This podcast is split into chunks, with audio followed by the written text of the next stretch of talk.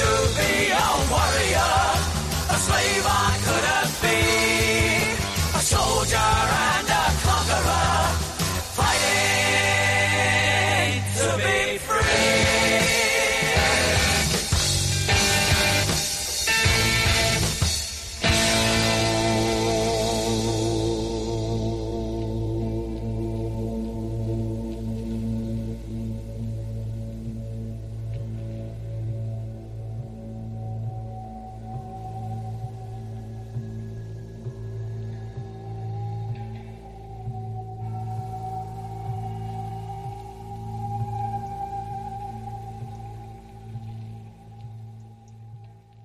Yes, beautiful music. I actually put a post up on Eurofolk Radio.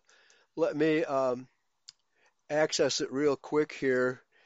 It's Try That in a Small Town Reactions, and some country western pop artists, because country and western pop and rock, they're all the same these days.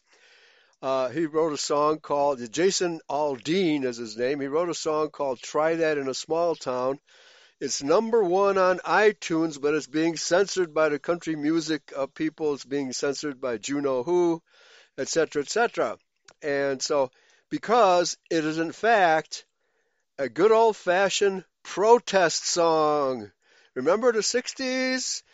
I don't believe we're on the eve of destruction. Well, that song was banned, too. I mean, talk about tame stuff, right? Yeah, we're on the eve of destruction. How can you deny it, right? Here we are 40 years later and a lot closer. I think we can count it's 11:59, and we've got 60 seconds left before the Judgment Day. So prepare yourselves, folks. Prepare yourselves.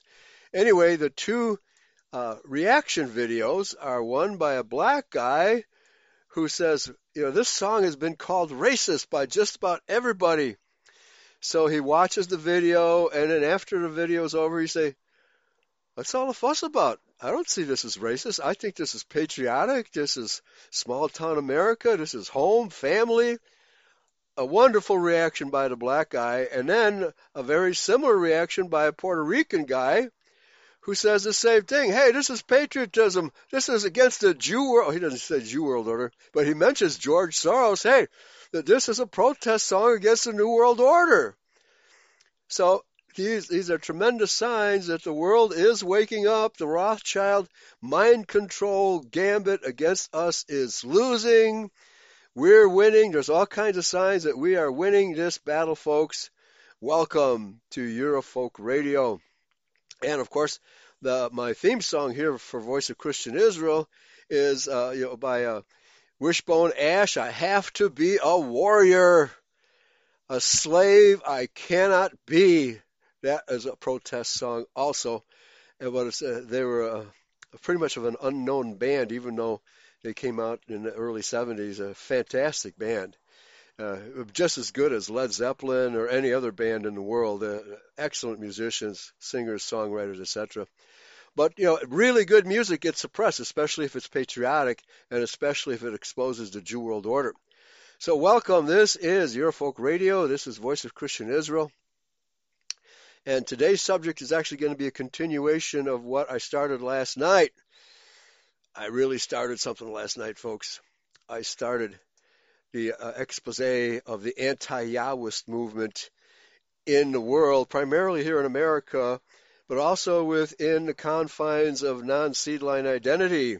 There are a lot of non-seedliners who don't want to look at the facts of the letter J, how the Jews are actually suppressing the sacred names. The Jews are the ones who took the name of Yahweh out of the Bible and replaced it with L-O-R-D, don't you know? Okay, this should be commonly known information, but because the non-seedliners aren't interested in this sort of thing, they're good on the racial separation thing. They're good on, I wouldn't say great, on Jacob Esau, but we're here at Eurofolk Radio. Just lay it on the line, the racial truth, no holds barred, no punches held back. Bam, right in the mouth. That's where you're getting bam, right in the mouth. So I put this Let me copy it again because I don't think I got it into the Telegram chat room. This is entitled The Mistaken J. It's an article that I read in the early 80s. I think I even used some of it in The Great Impersonation, describing why the name of Yahweh is the correct pronunciation and correct name of our Creator, and that his son's name is Yahshua, meaning Yahweh saves. These are things that every Identian should know. It should roll off the tip of our tongues like... Oh, I was born in the land of cotton, good time there, and I've forgotten. Look away, look away. It should roll off of our tongues just like that, folks, just like that. But we forget our heritage. We get caught up in the modern world. We get caught up in the disputations, and we believe Jewish lies. That's the real problem that our people have. Our people are still believing Jewish lies, even in the identity movement. So as a continuation of this show that I started about the anti-Yahwist movement, that's on Restoration Hour. I highly encourage you to listen to the whole thing. It's a 90-minute show. And today is just going to be a continuation of the same theme, but material that I won't be presenting on my series on Restoration Hour. That's going to be a long series because I'm going to be going through biblical history and linguistic history. It's going to be mainly about linguistics and how we Israelites, especially we Identians, need to know our terminology. We need to know words and how they've been distorted by the perfidious Jew. We can't just accept the fact that the word Jew is in the King James Version, that that's really who it refers. It's not referring to Jews. In the Old Testament, it refers to Judahites. In the New Testament, it refers to Judeans as citizens of a country, not as a racial group as Judah, although it does mean that if you read it correctly, but the Greek word Judeos does not mean the same as the Hebrew word Yehudi or Yehudim or Judah. Simply has not the same meaning. One is a racial term, the other is a residential term or citizenship term. I live in a country called American. I'm an American in that sense. But I'm also a white American, which means I'm an original American, the true American in the original sense, because the early Americans only accepted white people as citizens. Okay?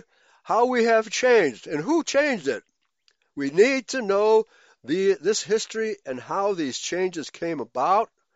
And that is one of the most important themes of the identity movement, is to understand how these changes came about, who created these changes and why. And this is why we are suffering so much. So I'm putting the link into the Telegram chat room right now. And let me put it into the Eurofolk Radio chat room real quickly as well. So this is called The Mistaken J. And it's a pamphlet that's been around for quite some time. And here it is. I hope it doesn't always post correctly. And there it is. Okay. The Mistaken J. Okay. Mr. Kim Smith. He's the singer that was performing on stage during the Las Vegas shooting. Wow. Amazing. Maybe he took that shooting personally. Maybe it's because he's one of those wacists. Country and Western singers. Maybe he's getting back at them, right? Okay, very good. Very good, folks. The Mistaken J. Here we go. This is Linguistic Studies. The Mistaken J from a group in Missouri. They're a Missouri... identity group. Their listing is on the bottom, unlike the author of the anti-Yahwist paper that we talked about last night. They have a name, and they give their name and contact information. They're very upfront about it. The Mistaken J, here we go. Often heard in the churches of our land is the refrain sung by the Savior, "There's something about that name." In our English-speaking world, we have been taught that the saving name of the Redeemer of Israel is Jesus. So accepted is this name that few stop to consider its authenticity. But the truth is, there is indeed something about that name. That something is the inescapable fact that the Savior's name is not Jesus and never was.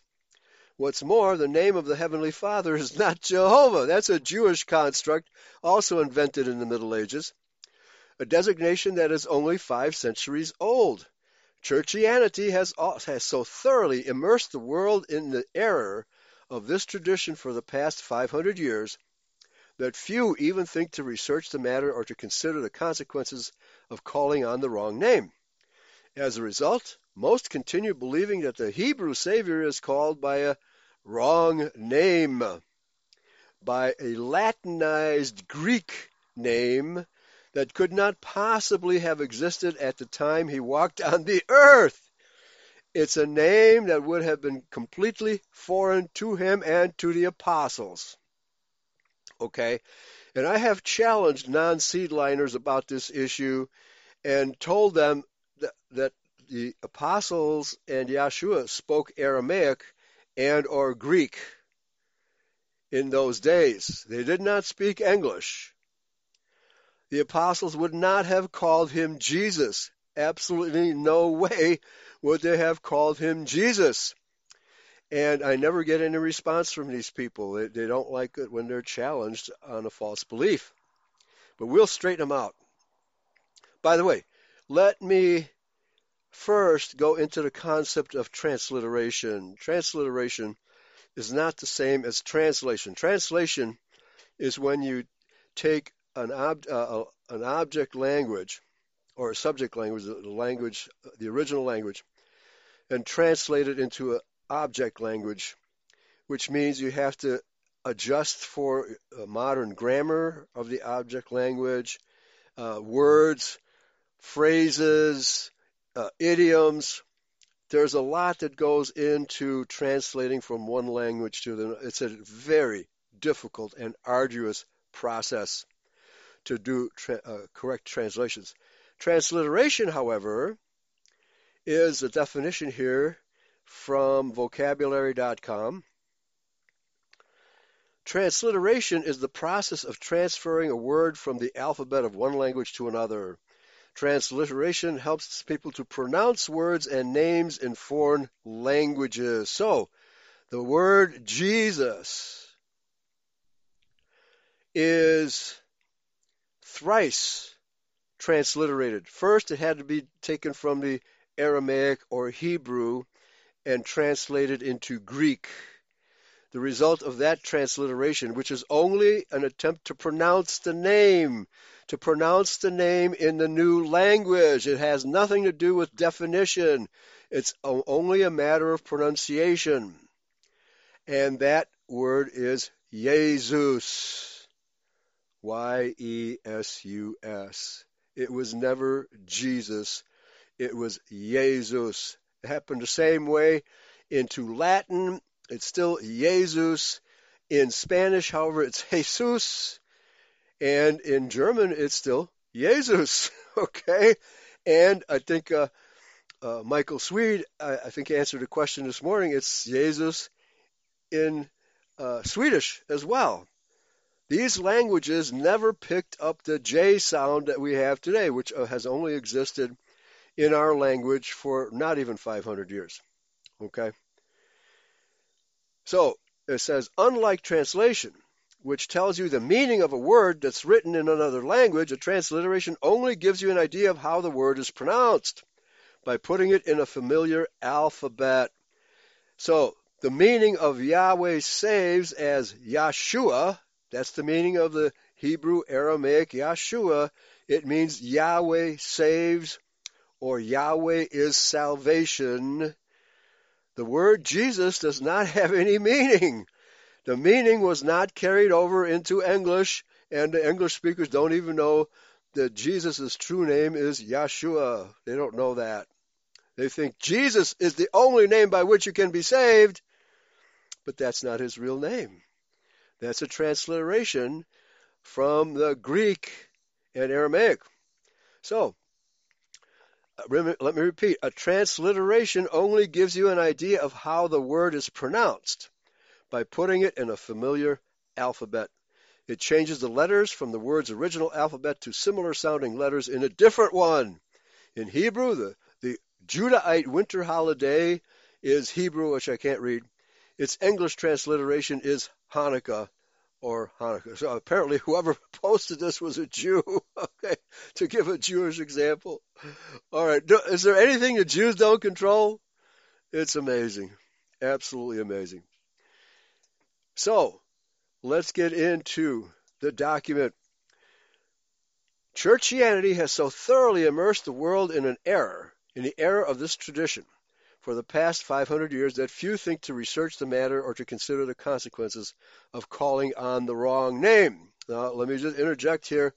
If you still insist on using the name Jesus or Jesus or Jesus, which are all modern renditions of the original name, go for it, as long as by that name you mean the Son of God, Yeshua of the New Testament, profusely prophesied in the Old Testament. Eminent French historian, scholar, and archaeologist Ernest Renan acknowledges that the Savior was never in his lifetime called Jesus. In his book, The Life of Jesus, Renan doubts that the Savior even spoke Greek. Greek was mostly the language of business and commerce in cosmopolitan circles, and Latin was just coming into the area of Jerusalem because of the Roman invasion. As for the Father's name, the hybrid Jehovah came into existence through the ignorance of Christian writers who did not understand the Old Testament Hebrew. Credit for the error is given to Petrus Galatinus, confessor to Pope Leo X in the 16th century. My understanding is different, that the word Jehovah is a Jewish invention where the Jewish rabbis inserted the vowels of Adonai into Yahweh because they wanted to distort the name of Yahweh in whatever way they could. So they created this hybrid word called Jehovah, and it's quite likely that this Petrus character picked up on that Jewish transliteration or Jewish misspelling of the holy name. Okay. Now, that was Petrus Galatinus. Modern scholarship recognizes Yeshua as the best rendition for the name of the Savior, while Yahweh is the closest transliteration for the name of the Creator as found in ancient scriptural manuscripts. And we here at Eurofolk Radio have been posting numerous videos of how the sacred name in Paleo-Hebrew has been discovered in one inscription after another in the ancient world. It's always YHWH, no J, as this article is going to prove to you. In returning as nearly as we can to the Bible's original language and meaning, we come to a deeper and more accurate understanding of the truths contained within it. As we will learn, the Father and Son's revealed personal names are the foundation on which other vital salvation truths rest. The very name, salvation, is Yeshua. It was not without reason that Yahweh established the foundation of the Ten Commandments with the clear declaration of his sacred name, I, Yahweh, am your Elohim, Exodus 22. Our Savior as well opened his model prayer with the words, Hallowed be thy name, our Father. Now, the article I was quoting from last night, the author, the anti-Yahwist, insists that Yahweh should be pronounced Jesus. But even Jesus says, I come in my Father's name. If he is the one being referred to, he would have said, I come in my own name. My name is Jesus too. He didn't say that. He said, I come in my Father's name. Don't be fooled by false translations and or transliterations. You have to know your languages. Ironically, ladies and gentlemen, the founding fathers of this country, like Thomas Jefferson, George Washington, Samuel Adams, the whole slew of them, they were fluent in Hebrew and Greek. They read Hebrew and Greek documents and Latin also. They knew more about language than any college graduate today, and certainly more than any theological school seminary graduate that winds up occupying a pulpit these days. They knew these things better than the modern world. That's why the Constitution of the United States is such a fabulous document. Actually, most of all the laws declared in the U.S. Constitution are come from the Old Testament commandments and ordinances. I've done shows on that too, proving that. Okay, let's continue. So modern scholarship is virtually, not only, if it exists at all, it's not very good. But there is an emerging group of people, such as the archaeologists rediscovering the name of Yahweh, they use the name of Yahweh because that's what they see written there. They know these old languages as moderns don't. They have studied these things. And they all conclude that the correct pronunciation is Yahweh and that the Tetragrammaton is pronounced Yahweh with some minor variations here and there. Some people throw an extra syllable and say Yahuwah. But I think that's based on this false definition or transliteration called Jehovah, because they think Jehovah is the real name. No, it's not Jehovah, it's Yahweh. Okay, so they add an extra O in Yahweh. Okay, fine and good. You pronounce it however you like, as long as you're worshiping that covenant God, the one who made the covenants with Abraham, Isaac, Jacob, and the rest of us. And don't confuse him with a Jewish God, as most of these people do, okay? We have to keep our terminology accurate to avoid confusion, and there are very, very few people in the modern world, certainly in Judeo-Christianity, who have this down. They simply, they see the word Jew in the Bible. Well, it must mean Jew. That must be what the Judahites called themselves. No, they did not call themselves Jews. They never used that term because it did not exist in those days. They were Yehuda or Yehudim for the plural. That's what they were. Okay? And our people, because we should be, we need to keep bruising their head. Thank you. It also sounds like Zeus, Jesus, right? That's in the Latin and the Greek. And that's how it sounds in German too. It sounds like Jesus, or it's a softer than a Z, Jesus. But it does come close to a Z, okay? Jesus, I think Jesus in the Greek, Jesus in the Latin also. But when we pronounce it in English, it sounds more like Jesus. But it has nothing to do with the god Zeus. A lot of pagans say, we actually worship the god Zeus. Jesus is actually the son of Zeus. No. That's just a coincidence of grammar, folks.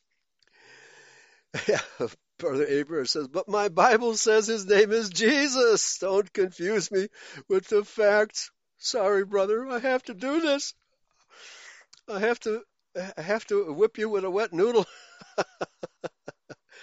Sussex man says, Constantine's middle name was Jesus, who set up the Antichrist religion. Antichrist, the Antichrist, that's correct spelling, Sussex man, A-N-T-E, Antichrist. The actual word Antichrist, even in the Greek, means to stand in the place of, not necessarily to be against. In other words, you're pretending to be that person.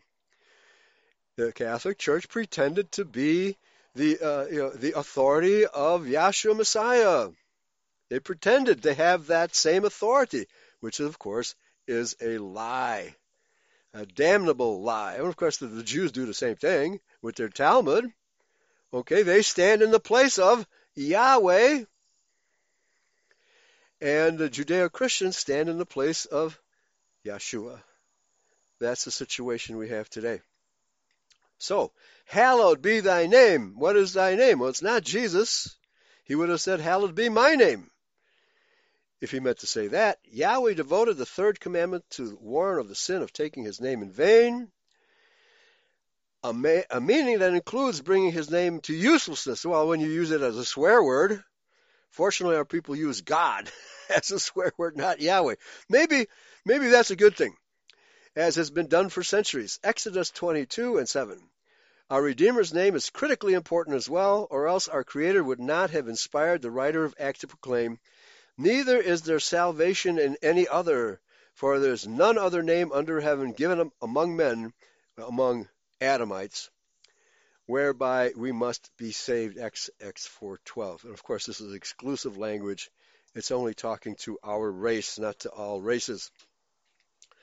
Back to the basic truths of the Bible. It should be evident to anyone that through time and tradition, observances change, are added, and also lose some of what they first had. This is especially true of the worship originally practiced in the Bible. Our primary goal as true worshipers should be to return to fundamental truths.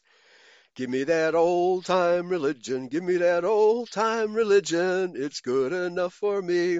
But it's the modernists who have changed it all through false translations and through sleight of hand by replacing words like Judah with Jew and words like ethnos with Gentile.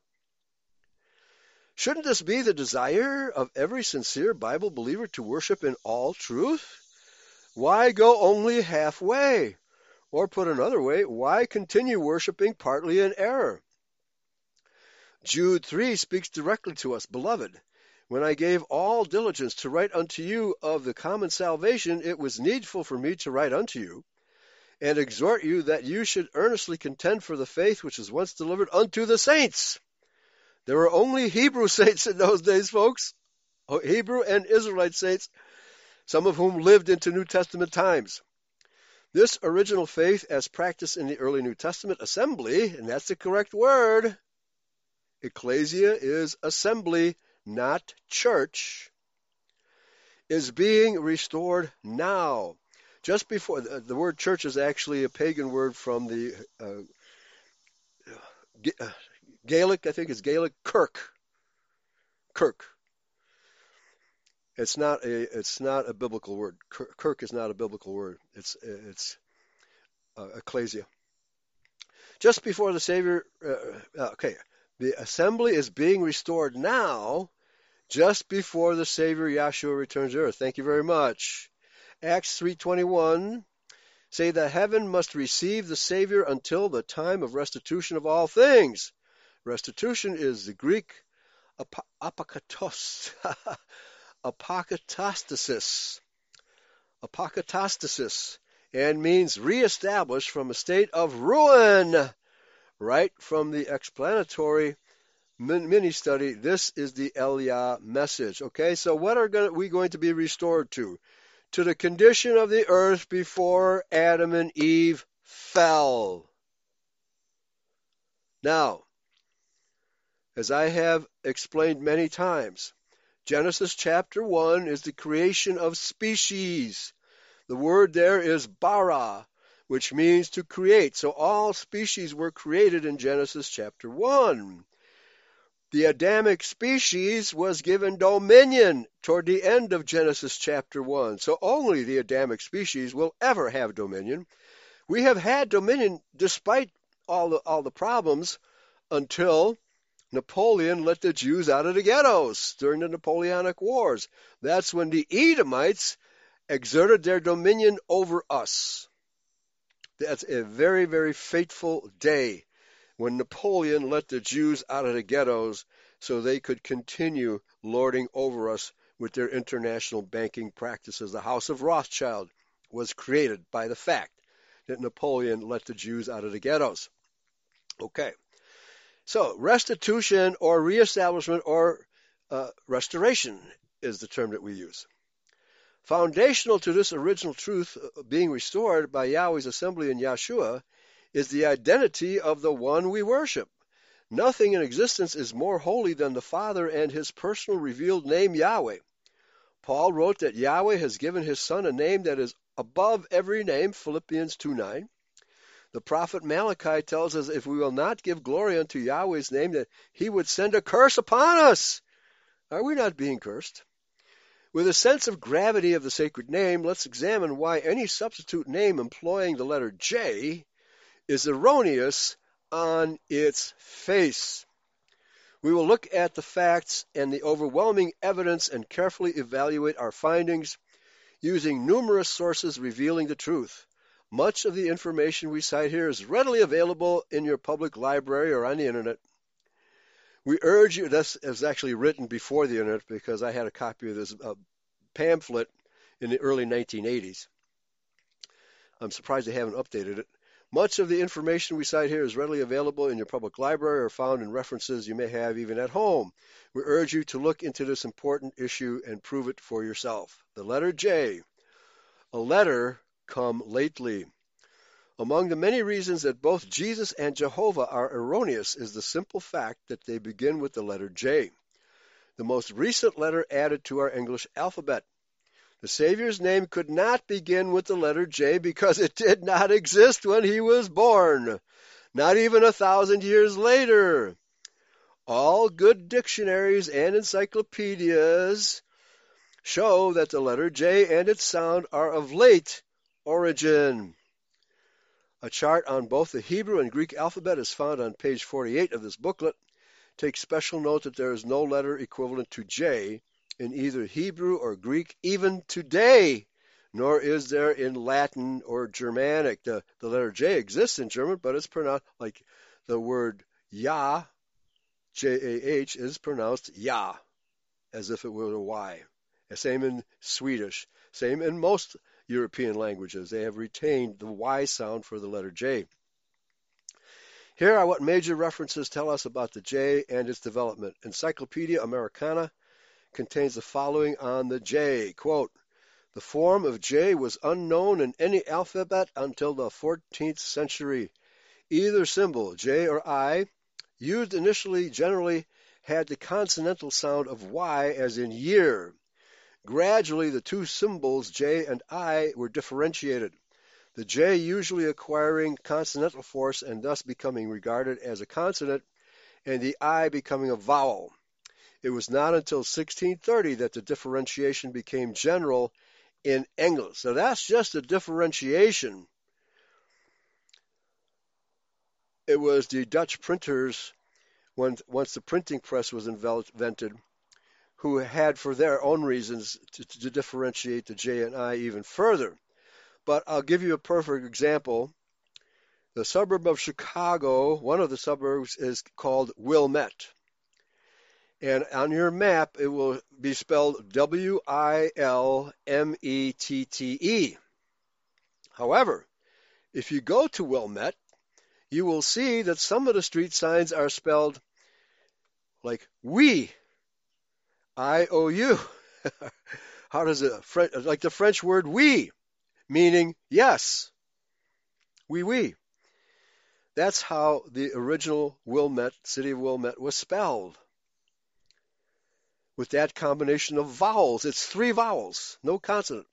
But since the I is in the front, when you put the I sound in front, it sounds like we. You put the I sound first, and then you follow it up with the O and the E, or U in this case. Brother Aber, Kirk, Kuriakon etymology leads to a circle and a circus. Kirka was the daughter of the sun god who trained wild animals for her circus. I'm sure that's where the Germans got the word from, right? Because that is a German. Kirche is how the Germans, because our ancestors had become paganized, they picked up these terms. You see how this works, folks? You have to know the etymology and you have to know the history of our people to understand what's going on in the world today.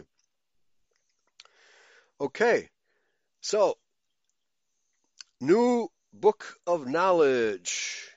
J, the 10th letter of the English alphabet, is the youngest of the 26 letters. It is a descendant of the letter I and was not generally considered a separate letter until the 17th century. The early history of the letter J is the same as the history of the letter I.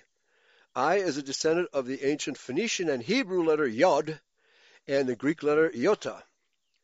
Random House Dictionary of the English Language says about the J, quote, "The 10th letter of the English alphabet developed as a variant from I in medieval Latin, and except for the preference for the J as an initial letter, that is in the beginning of a word, The two were used interchangeably, both serving to represent the vowel I and the consonant Y. Later, through specialization, it came to be distinguished as a separate sign, acquiring its present phonetic value under the influence of the French. Okay?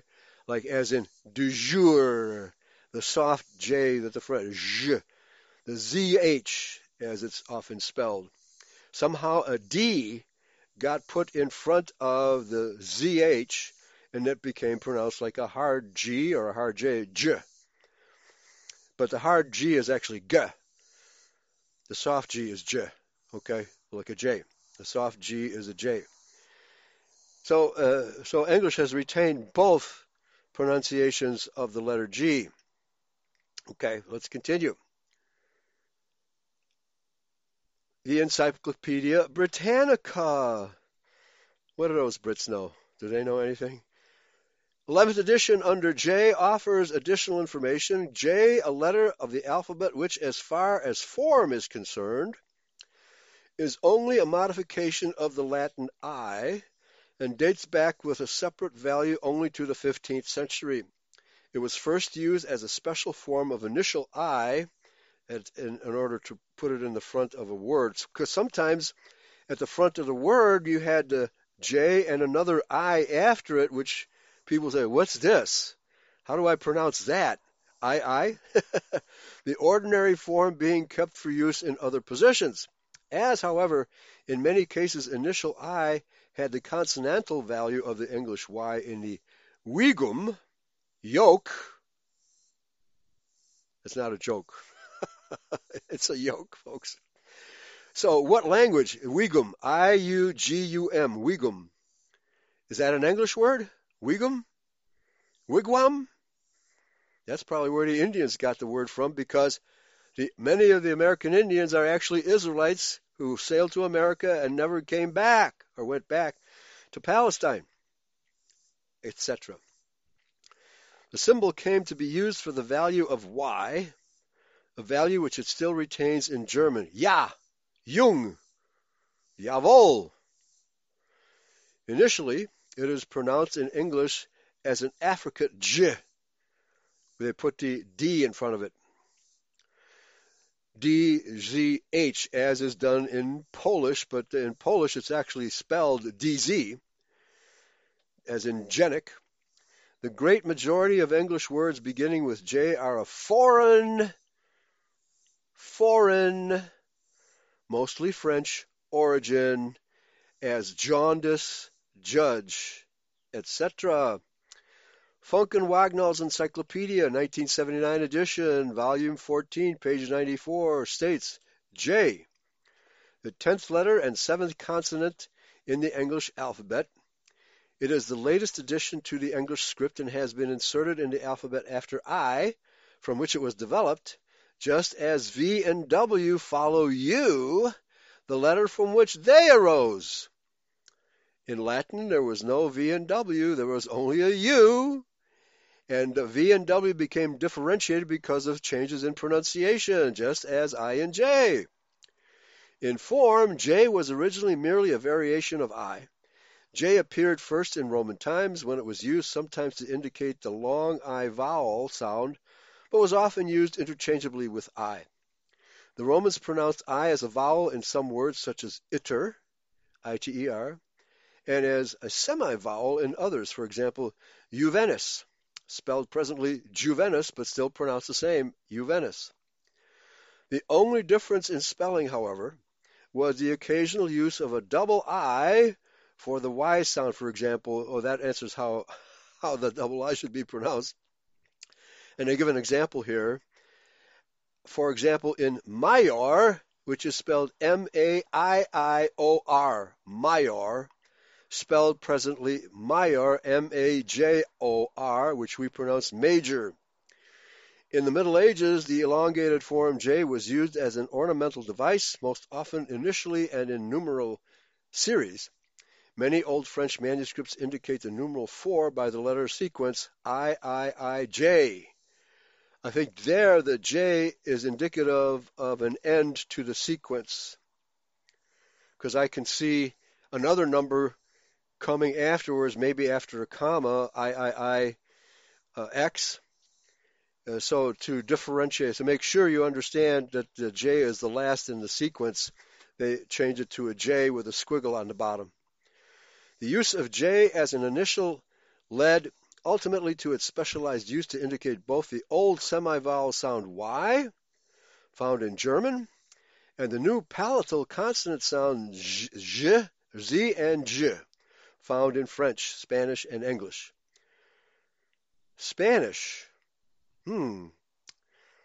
I've heard a lot of Mexicans talk. I don't hear the DZ, the J sound much at all. Enchilada? Not until the middle of the 17th century did this usage become universal in English books. In the King James Bible of 1611, for example, the words Jesus and judge are invariably Jesus and judge. Long after the invention of printing, J thus became more than a mere calligraphic variation of I, which in Latin could be either vowel or semivowel. And J became restricted to a consonantal function. So, okay, now the J is strictly a consonant, and I is strictly a vowel. That's how the two letters became differentiated in speech. Continuing, quote, in English, J has the composite sound of D plus G, J, as in journal. In French, on the other hand, the J sound alone is given the letter as in jour, du jour. German has retained the original Y sound of the Latin I consonant as in Jahr, and Spanish has introduced a new sound resembling the guttural CH, as in Jerez, or as in Jesus. In Middle English, before the differentiation of I and J, the combination of GI was sometimes used to represent the J sounds, such as GIEU for Jew, and in modern times, the soft G is used for the same sound as in general. Now, from Webster's New Universal Unabridged Dictionary, I wonder if it's really unabridged. I'm sure there's a lot of Jewish abridging going on here. Anyway, confirms how the J developed from the I and became a consonant only a few centuries ago. Capital J, comma, small j, ja or ya. Noun, one, the 10th letter of the English alphabet, formerly a variant of capital I and small I. In the 17th century, it became established as a consonant only, as in Julius or Julius, originally spelled Julius, I-U-L-I-U-S. And you will find that throughout the Latin history books, they never had a letter J, and Julius Caesar was pronounced Julius Kaiser. The letter J was often used instead of the letter I, especially at the beginning of a word. This became common in the 1600s, citing World Book Encyclopedia, 1995. Medieval scribes added a tail to the second I when the two I's appeared together. Because a beginning I almost always has a consonant sound, the long form J came to be used generally for the consonant sound of the letter, as in the French word oui. The I at the beginning of those three vowels, I-O-U, oui, sounds like a W. It became necessary to distinguish between the J and the I when the dictionary came into being. In the 17th century, the dictionary's appearance forced a consistent spelling. Yeah, you have to be consistent. Wouldn't it be nice if the world were consistent? This is why the Jews eliminated cursive writing, so that our children couldn't even write their own names. And they introduced look-say instead of phonics, so they can't even spell a letter correctly. Why do you think the Jews do this to us? It's to de-intellectualize us. It's mind control, to wipe our minds clean of intelligible speech and thought. Because if you can't spell these words correctly and pronounce these words correctly, how can you think them correctly? Owing to this close kinship with I, J was inserted immediately following I in our English alphabet. Note the substantiating comments on the J from the Encyclopedia Americana.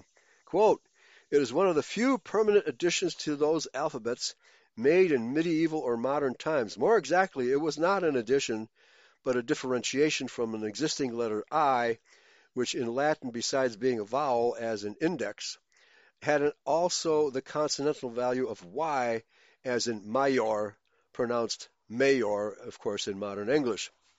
Quote, at a later state, the symbol J was used for the distinctive purpose, and particularly when the I had to be written initially or in conjunction with another I, as in jig. The jig is up.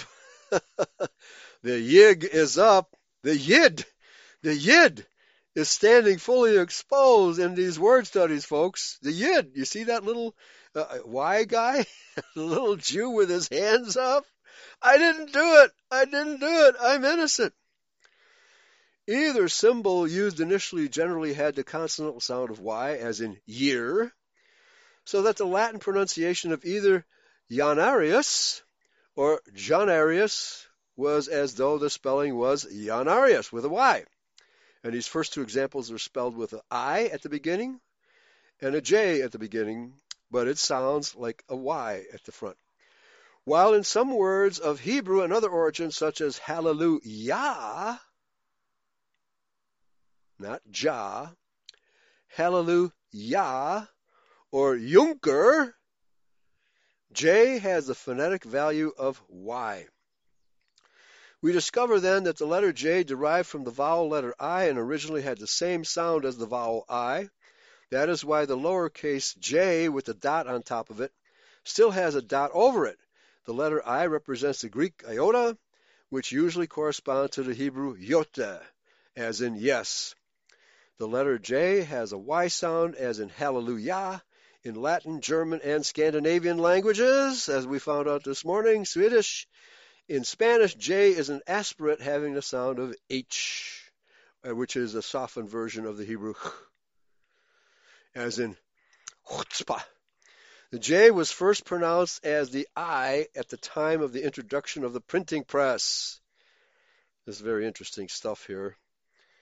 I'm looking at the clock. We only have about 10 minutes left.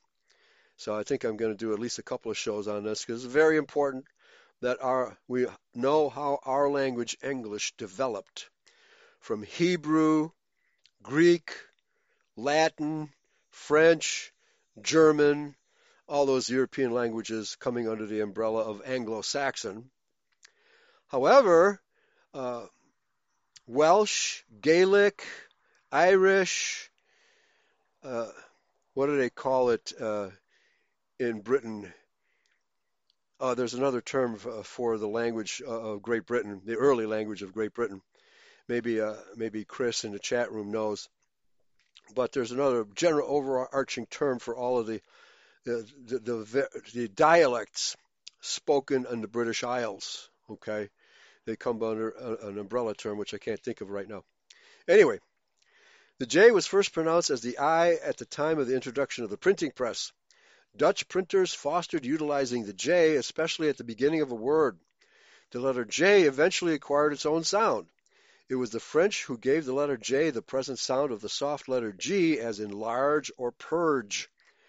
In Latin, German, and other languages, the J is pronounced more like a Y with an E sound, or, with E as in ya, you kind of slur into the word, like, if it actually starts with an E sound, it goes, Yah. And actually, the original name Yahweh, the short version of it, was spelled E-A, Yah. You slur the E and the A together, Yah, but that was not our God, Yahweh. That was not the creator God. That was simply one of the gods of their pantheons in the pagan world. So they did have a name, a god named Yah, spelled E-A, but they did not have a god named Yahweh. Only we Hebrews ever had Yahweh, and he is our God, and we are his people, and that's the way it will remain. Okay, So let's continue. Okay, the Spanish J is more like an aspirant, as in San Jose, or as in L.A., that stink hole called L.A., city of angels. What kind of angels? Fallen angels. Some old European maps still show the spelling of countries like Yugoslavia with a J, or Soviet Russia with a S-W-J-E-T. It is only in the last century that the letter J has firmly taken on the French pronunciation, as in joy or journal. All right, did you hear that, folks? Only in the last century has the letter J fully taken on the J sound. Yeah, Welsh, Gaelic. Yeah, thank you, Sussex man. But even, I don't know if Irish is classified as Jaelish. Jaelish.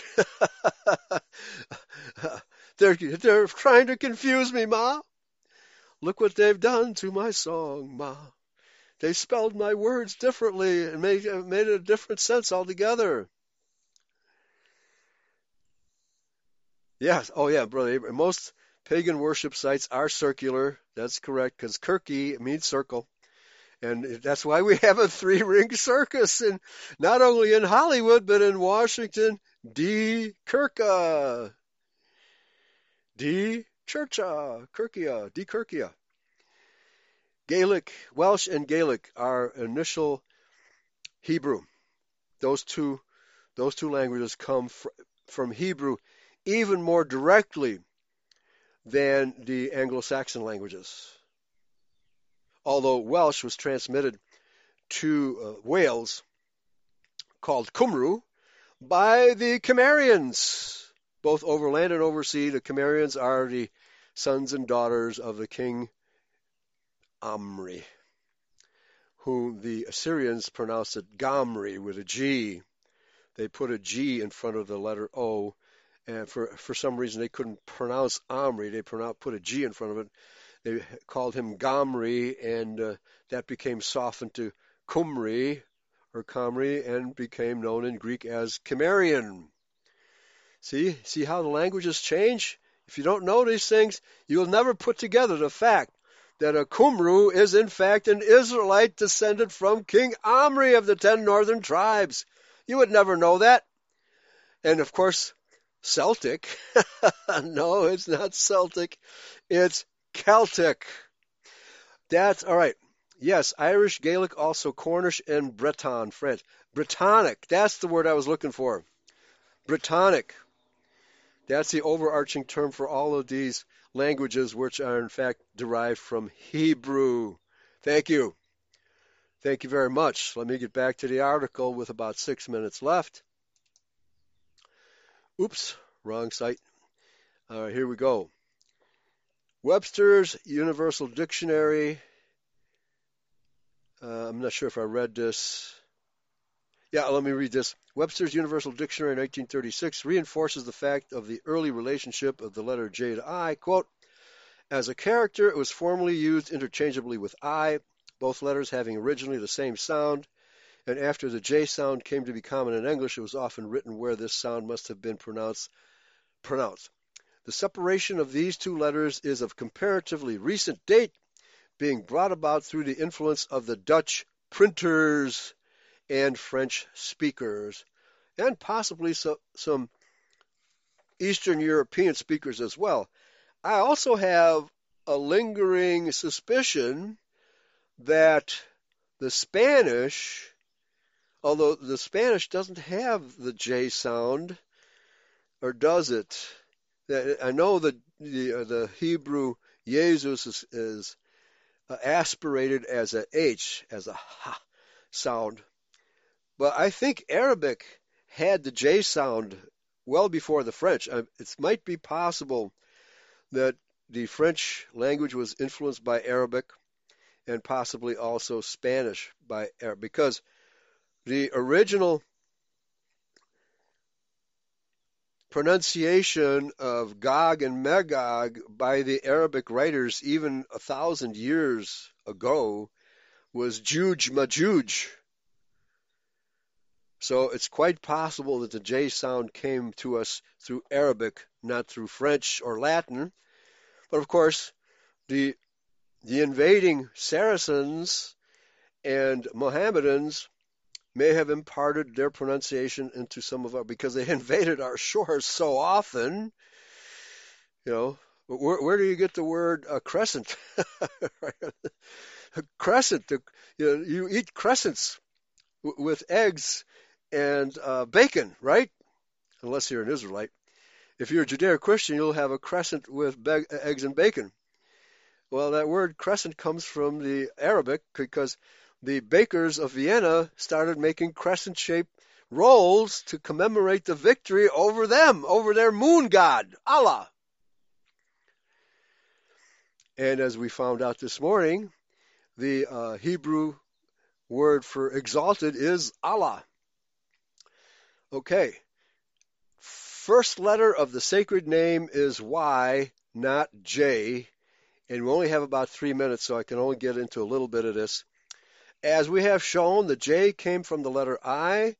The New Book of Knowledge shows the letter I, and hence the J as well, derived from the Hebrew Yoteh, Y, which is the first letter of Yahweh's name, or Yod, Yod-Heh Vav-Heh, known as the Tetragrammaton, or four letters. Hebrew is read from right to left. It is also the first letter of Yahshua's name. The letter I, Yod, in Hebrew carries the sound of double E as in police. But if it comes at the beginning of a word, it sounds like a Y or a W in the old language. Y or W. The King James Version and other Bibles employ the Latinized Greek Jesus, but the facts of etymology prove that this cannot be his true name. If the King James and other Bibles are in error in calling the Savior Jesus, how did the error come about? And how can we determine exactly what the precious name is? Well, I would think that we would like to call Yahshua by the name that the apostles called him. They did not call him Jesus. So if you prefer to call him Yahshua, go for it. If you prefer to call him Jesus, that's your call. But now you know that Jesus is a contrived word having no meaning, not even in the English or Greek or Latin, because it's a transliteration of the Hebrew and Aramaic Yeshua, which means Yahweh saves. The fact is, the first copies of the 1611 King James Bible did not use the letter J, and no evidence is found to show that the letter I had the consonantal sound of J. This has been shown in the New Funk and Wagnall's Encyclopedia. Okay, folks, we'll break off here. Etymology of our language is extremely important. Pronunciation is not as important as meaning, but if you pronounce words wrong, then people don't know what the hell you're talking about. Like the last time I went south when Pastor Ken Gregg had that rally in Lexington, Kentucky. Oh, no, sorry, Knoxville. And this deep draw southern speaker was talking about a problem in somebody's engine. And he said, carburetor. I mean, he made several different words, but I could only understand one word. So we need to be consistent. We need to pronounce words correctly. Otherwise, we lose our language. Don't you think that's the object of this game? By you know who? Thanks for listening. Praise Yahweh. Pass the ammunition. See you all next time. Bye-bye.